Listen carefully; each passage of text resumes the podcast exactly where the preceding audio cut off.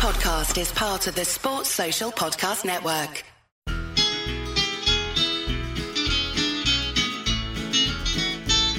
It's the moment of the evening every K-State fan enjoys. Settle down and pour a whiskey, crack open a LaCroix. Please put your hands together and make a little noise for your favorite Wildcatters, the handsome Bosco boys.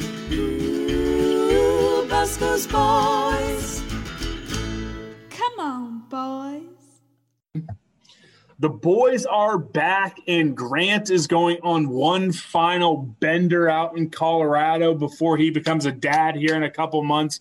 So I decided to get someone who I haven't been on the podcast with. I think he came on with Grant in quite a while. Is my friend, the man, the myth, the legend, John Kurtz. John, how are you doing today?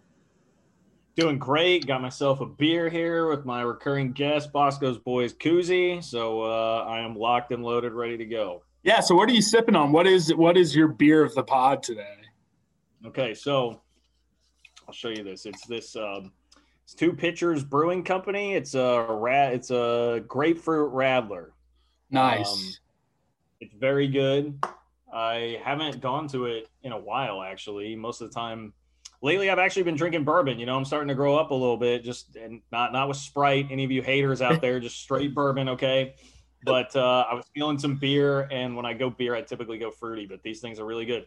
The the lady at the fridge, I say lady, she was a nice young lady at the fridge that was checking me out.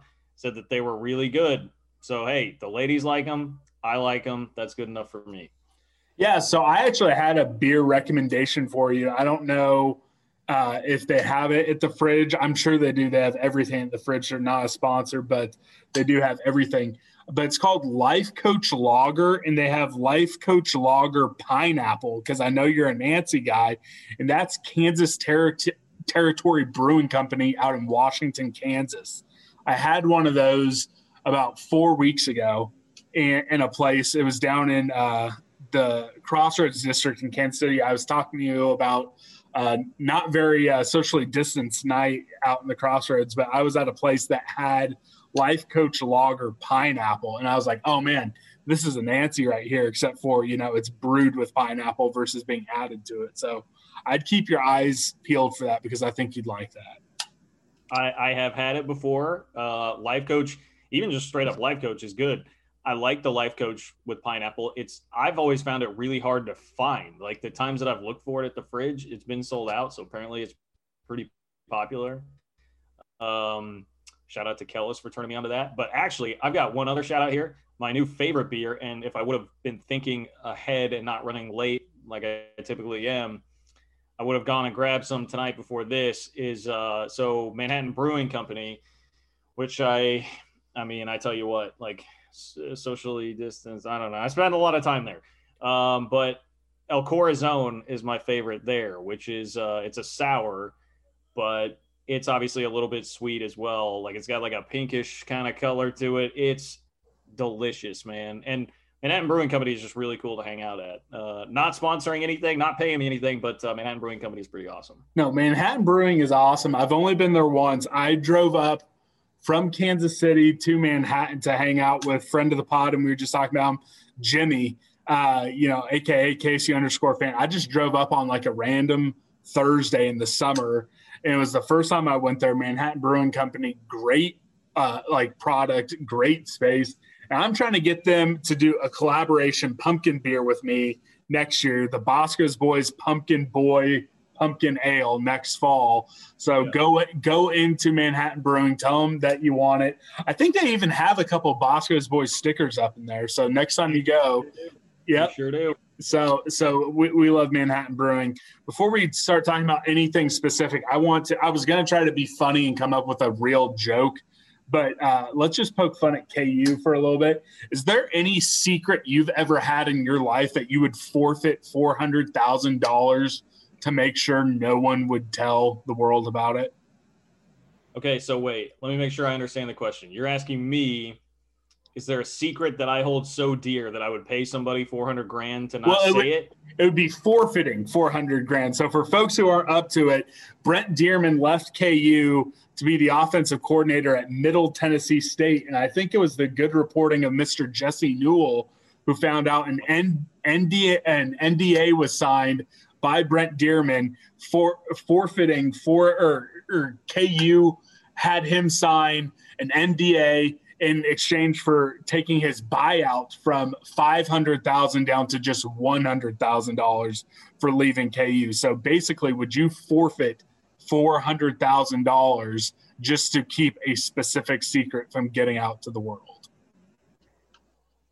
I don't know if I have one that's worth that, but I'm going to take this way too literally and be like, well, but if I'm Kansas Athletics and I, I'm this big entity, although shit, man, their finances have been terrible for a long time. So I don't, they don't really have 400 grand to be throwing around there either. But I, I do not think that I have anything that bad. I'm a pretty open person sometimes to a fault. Uh, you know, you listen to the radio show, you may figure some of that out. So I don't think so. But Brent Dearmon, man, what a fascinating thing that is. Like, fact that he leaves for Middle Tennessee, and I don't know. I mean, I saw speculation from some Kansas guys like, all right, is it that he is this something about Les, or is this that Kansas was really firing him and they're trying to soften the blow? Like, I come on, man. What is better for your career at this point? Being attached to Les Miles or literally anything else? It's literally anything else. So, like Middle Tennessee and being closer to where like he's from and his family, like I understand that. I mean, it, it makes all the sense in the world. Like he's gonna leave. They don't want him to talk shit on Les, whatever it is. Um, hilarious, absolutely hilarious. And then they hire some old crotchety guy that Andy Reid says is awesome. I don't know. Well, so again, we'll, we'll move on past making fun of KU football here in a second, but the fact that they had him sign a non-disclosure agreement and basically say you can never say anything bad about KU. Um, that makes me think he is getting out of town because it is a clown car operation, and like everyone knows it. Everyone knows Les. I mean, again, I'm like legitimately worried for his like mental state.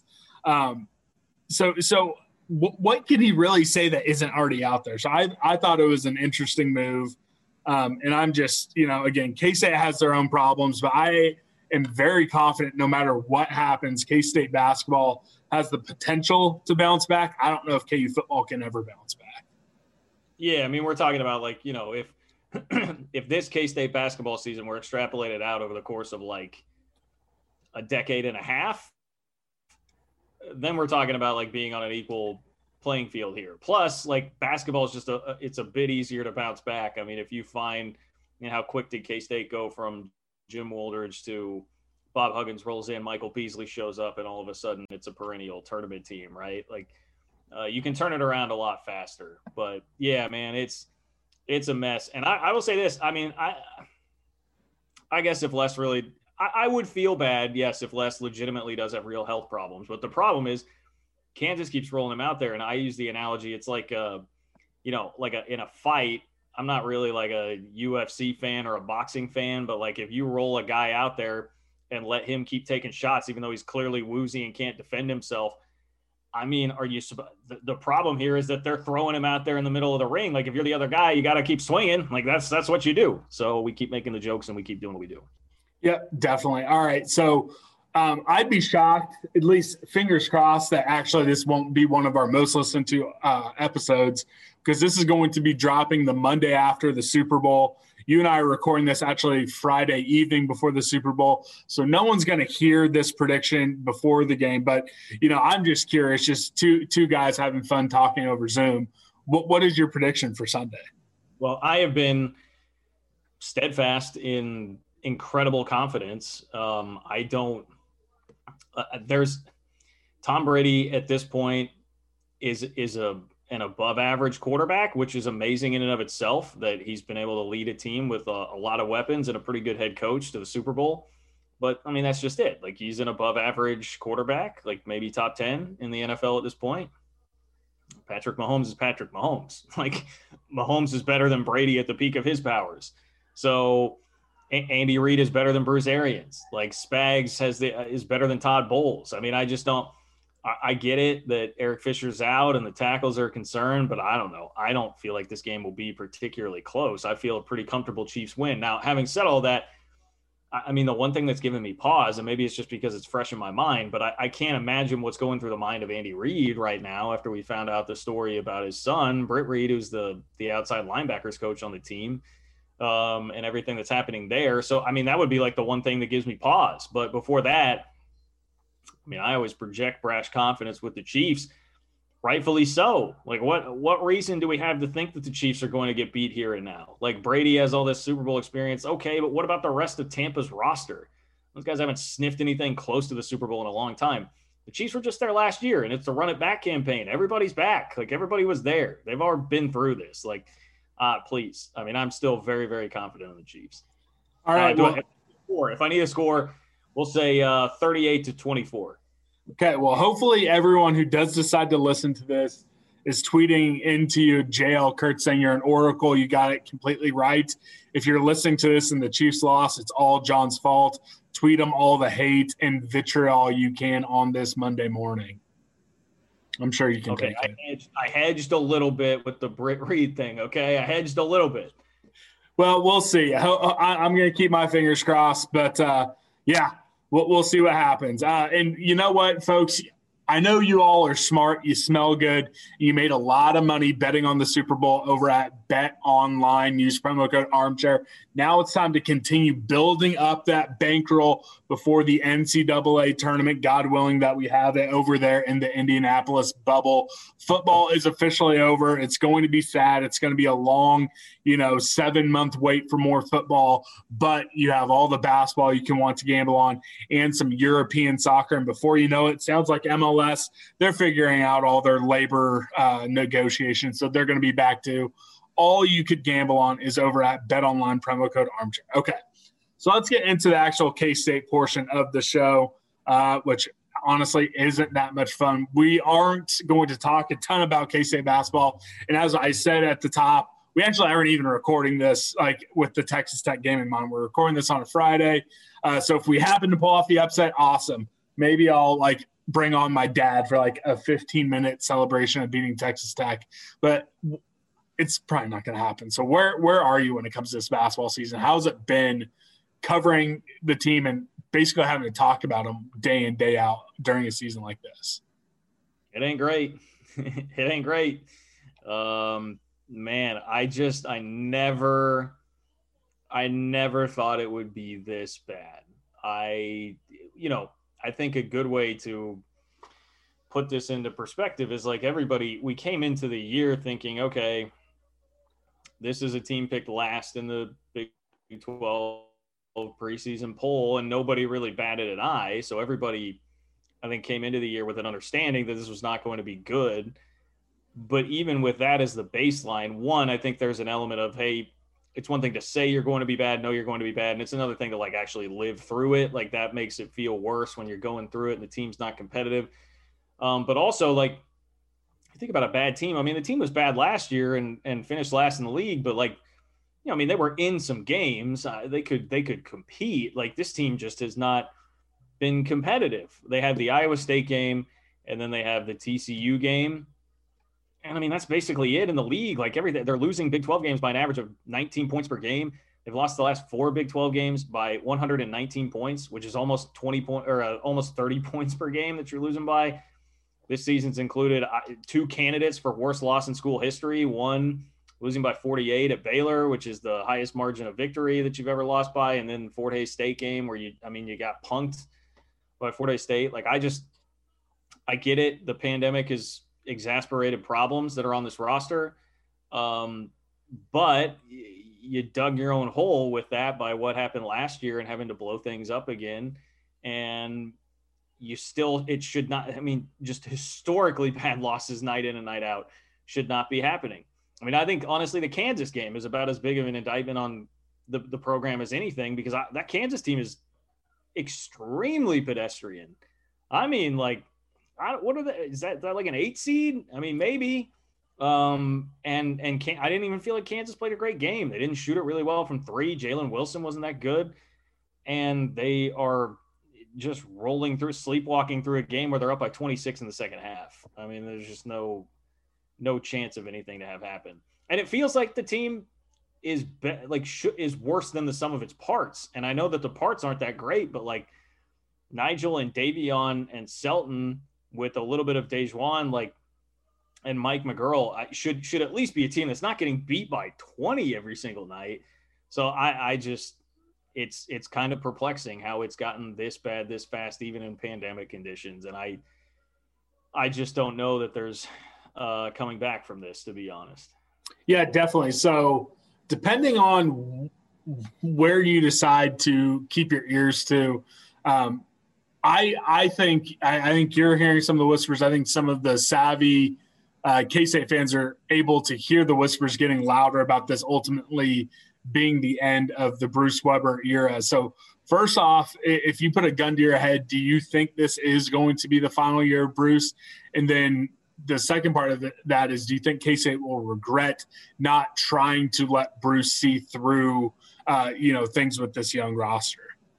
Yeah, I would just say that, like, first and foremost up front, I I am somebody that started as a Bruce Weber hater, turned into a, a big time Bruce defender because I appreciate what he was able to accomplish. And looking back on it, like realize like every step of the way, he's just he's he's he's been shit on too much um, by his own fan base, and it's a very complicated legacy that that he has carved out for himself right now at K State, and he has always been very easy to work with, really good to us. I think he's a really good guy.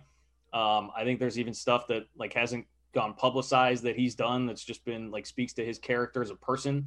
Um, and the whole staff, like I, I mean, I Chris Lowery, Shane Southwell. I mean, like Shane's my dude, man. I love I, I, love those guys, and it it sucks that they're having to go through this. And even guys like Mike McGuirl, who gets thrown to the wolves every. I mean, he's one of the guys that has to talk all the time to the media, and like you just feel bad for him. Like I don't know what he's supposed to say answering these questions. Like so I, I very much see the human side of it where I know a lot of people don't. And I I feel bad for them that they're in the position that they're in.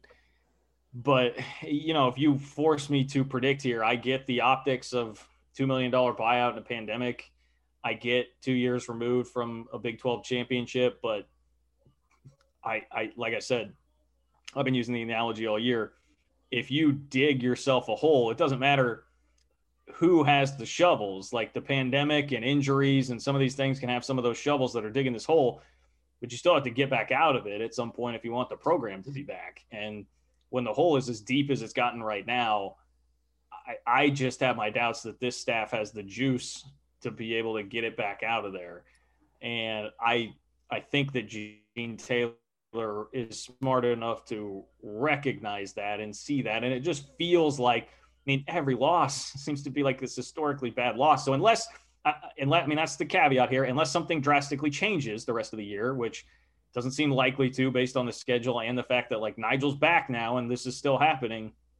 Unless something drastically changes, it feels like that's the way it's heading. And will K State regret it? I, I, I guess a lot of that would depend on the next hire, but I, it feels like this is kind of coming to a natural conclusion. Um, you know, Bruce is getting up there in age. He's gone through a lot of cycles and ups and downs as, as the leader of the program. It just feels like it's kind of coming to a natural conclusion here. And it would be in the best interest of everybody to, to just move on. So I, I would say that I doubt it, but I, I do try to say that with respect because, like I said, I, uh, I appreciate what Bruce has done here, and I think those guys have done it the right way and are really good dudes. And um, I, I, do hate to see it end like this. Definitely. So if they do go a different direction, where would you like to see them go for a head coach? Is there a name or two you're attached to, or is it more of just some macro things you want to see from the next guy? I, have not become super attached to one guy, and that is a part of this that I I don't want to be too gloom and doomy here, but I I don't know that there's like a home run candidate out there that makes sense. And I know like everyone will scream like Brad Underwood, but I, I mean like let's be honest. If we're talking about realistic options, like there's not a name out there that is a slam dunk hire. And I, I know like a lot of I know a lot of people like Craig Smith at Utah State. I'm, I'm intrigued. I mean, I'd be open to exploring it. I know there was a lot of talk the other day about KT Turner when he was on the Texas bench, um, taking over for Shaka. I get some of the ties there. I can understand an allure to that. Um, I don't know that I even have a preference. Like, do I want an established head coach or an up and comer? I mean, typically my sensibilities would lean toward give me the stud recruiter, up and comer. But like we listen, let's be honest, even the crowd that's been even more so like that than me over the years. Like someone brought up the other day, like Orlando Antigua, who was like he was like Coach Cal's assistant for a long time, and like that guy just sucked out loud. Like you know, I was parading around for Doug Gottlieb once upon a time, and I guess we we don't know. I mean, who knows what? But you know, I mean, there have been some dumb things that have come across because of everybody's sensibilities being too far pulled in that direction. Now, having said that, on the opposite side, I would absolutely hate it if Tim Miles were the hire. I mean, I'll, I'll be honest, I would not like that. Um, but I don't know, somewhere in between, just open it up to a search and and let's go. Let's see what happens. I I don't have a specific name to give you. I don't even know that I have specific traits to give you right now. I just preferably something that would be kind of exciting. I'm always going to land on the side of sexy. So if you can sell me on that, whatever it is, but I have not done enough research to be like this. This is the guy. Definitely. All right. So let's move away from basketball because it's just kind of depressing at this point. Um, I and this is this is mainly kind of like inside jokes now at this point. But are you up to participate in this little game I'm trying to get established among some of the big and medium and small J's uh, on the Coach Klieman press conferences. I tried to give Derek Young a secret word to work into a Coach Klieman question in the press conference. He didn't go for it. Then I tried to get Kellis in, and Derek's like, all right, if it's going to be a game, he, will play. Are you throwing your hat into the ring for these secret words and phrases in the Coach Klieman press conference uh, game that I'm trying to get going uh, for this football season? Well, first of all, Derek Young is clearly an albatross upon all of us uh, for not accepting the invitation to do that. I think it sounds fun as hell. Uh, we used to do, I can't remember if that was like last year of Snyder, 2018, 2019, 2017, somewhere in there. Eh, we realized that like everybody's crutch was like you'd take the mic and everyone was like, Coach, I'm curious about, I'm curious about, blah, blah, blah. So like I started keeping a little tally of how many times someone said curious in a in a press conference. So like these kind of things are not unheard of. Um, we also have, I don't know if I would call it like a total blessing, but at least like Ryan Lackey, who's the football sports information director, like has at least acknowledged its existence and not, you know, I haven't got a text that said, hey, like, hey, don't do this. Um, I, I think it sounds fun, especially when we're in the era of Zoom press conferences where like we just need something to spice it up. I mean, it's not as fun as being there in person. So uh, I'm 100% here for it. And I will tell you that I had this fleeting thought today of like, all right, I need to figure out a way to work in Albatross. But uh, my schedule was such today that it was really tight and I had to come in a little bit late to the press conference. And so I was just a little bit sped up and out of, but long story short, I am, I am here for it. I would absolutely uh, love to participate. Okay. So what I'm going to do is first off, I need to figure out what Coach Klieman's spring press conference schedule is. I know it's always the same day in season, but I'll start a Twitter direct message uh, group chat with you three in it. I will give a handful of words or phrases before the press conference. And then I want the boneheads to go back and listen or listen live on ESPN Plus and see if you can figure out what these secret word or phrases are. There will be three or four just because, you know, if Kellis gets to – you know, hog the the mic early on in all the Zoom press conferences. I don't want to give him an unfair advantage. So there'll be chances for all three of you guys, but I want the boneheads to tweet in if they think they know the word. And I think it's going to be fun. I think so too. Like as as long as as long as it doesn't get too crazy, like with within reason, I will absolutely participate. Well, and and it's not like you guys are going to get fired or I'm going to like show up and tar and feather you if you don't. My idea was it, it was the the word the first word was albatross. I was like, all right, I'm going to start easy, but then by you know conference play before you like you know the week after Oklahoma State all of a sudden the phrase is going to be the Browns is the Browns or you know some just something wild and see, and see if anyone can make it happen uh, but you know again never feel pressured to do it. The, this is your guys' job and I think I think it would be a fun little game. Well hey if uh, if I get a pink slip I'll just refer him to uh, the Bosco's boy. I'll just refer him to this podcast, and uh, you can pay my unemployment or something. Oh man, yeah, no, I well, and, again, I don't want to get too crazy because you know I, I think Ryan Lackey likes me. I think Kenny Lanou likes me. Tom Gilbert never answers anyone's email, so I don't know if he likes me or not. But I don't want Ryan and Kenny to hate me, so it, it's not. It's never going to be anything too wild. But we'll we'll we'll see how how far we can press our luck in this game. All right. Great dude. Who? Who's a great dude? Oh, all three of them. I was saying oh, okay. all, all, three. All three great dudes. Okay, I, th- I thought you're. See, you, you, can't be playing favorites. I can. My power no. rankings go Kenny, Ryan, Tom. Tom, you never answer my emails, so uh, we'll keep moving on because there was some actual news that came out of the press conference. Uh, Online had this a little early shout to Derek Young. He's my boy. He was on this before everyone, but it sounds like Coach Messingham now is going to be coaching the wide receivers. Coach Ray is now coaching the tight ends and fullbacks. I have my own theories on this, but are you buying the reason behind it? Is Klieman saying that he wants the offensive coordinator to be more involved in the passing game? Are you buying that as the reason? Uh, not not like that being like the full 100% reason, and I think even some of that, just listening to the way he responded to the question, he was he was really going out of his way to sell it. Like it was a pretty hard sell, and the question was not like some inquisitive like or like real hard hitting like explain it was just like hey do you have any staff changes it was not so that that tells me that he felt the need to really explain it which would tell me that there's more behind it um I mean, may, maybe that's a part of it. Clearly, the offense. I mean, the receivers need something, right? They need some kind of extra juice, and I think it is fair to point out. Again, I try and always be fair here.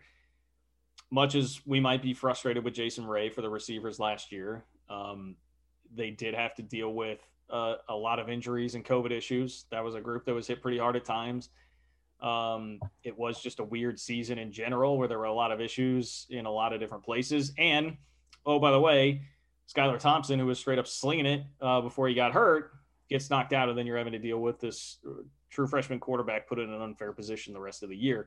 That's going to hurt the numbers and production of your receivers, eh, no matter who's coaching them. Nick Saban could be coaching those dudes. I mean, I guess he's a defensive guy. Sean McVay could be coaching those dudes. Um, and they would have suffered because of that. Now, having said that, the highest um, receiver in terms of re- uh, receiving yards was Chabastin Taylor, and it was like under 300 yards, and he was the third leading receiver on the team. When the leading receiver is Deuce Vaughn, who didn't even have 500 yards receiving. So like that's not good. It needs to be better. Malik Knowles, it just uh, between injuries and whatever it's been, it just hasn't clicked with him yet. Um, and the the receivers in 2019 were just okay. You know, I mean Dalton Schoen definitely helped. It's not like that's been a standout group at any point. It seemed like they were trending downward. There was a lot that went wrong. Like Wykeen Gill got hurt. I mean, again, there's there's been some fluky stuff there that I think is out of his control. But I think it's also fair to say his job performance in a highly competitive industry warrants some criticism. So I understand wanting to get Mess's hands on the receivers. Mess has coached receivers three times in his career. Once was at Iowa State. The other two it was Missouri State and I forget Southern Illinois, maybe. So smaller ish schools, but um, he's done it before.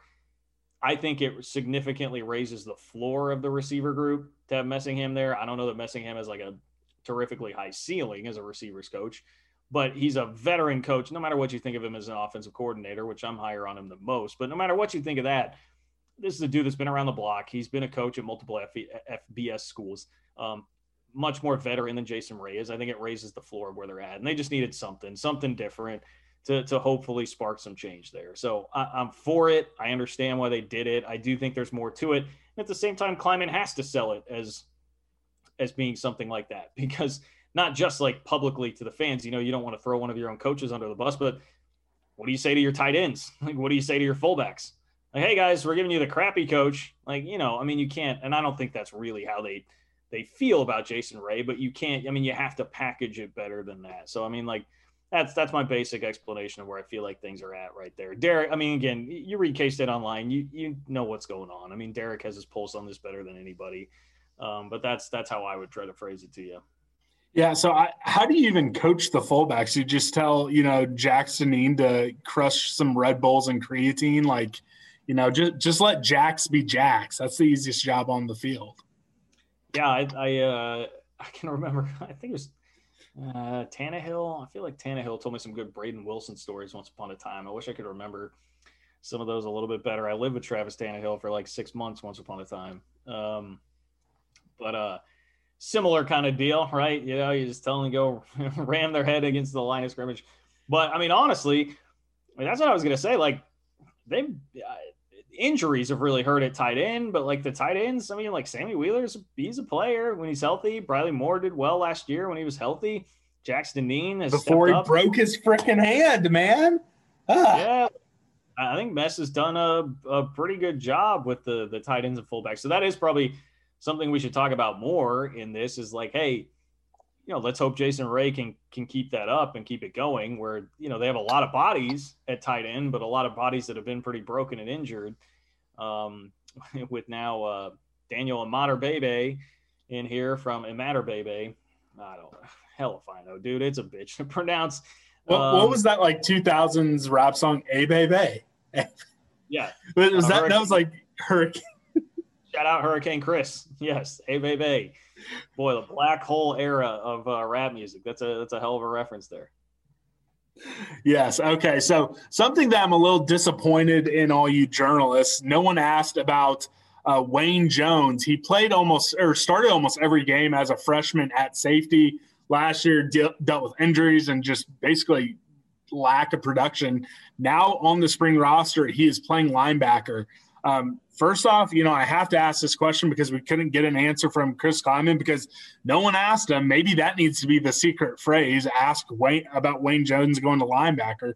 But I'll, I'll stop. I'll stop giving you guys crap. But you think this move will it was a move to help out the linebackers, or do you think they're just trying to find anywhere on the field to help Wayne get his groove back and be productive? So, in our defense, I will say that it was the first press conference, first availability we had had with Coach Klieman in a long time. So there was a lot of ground to cover.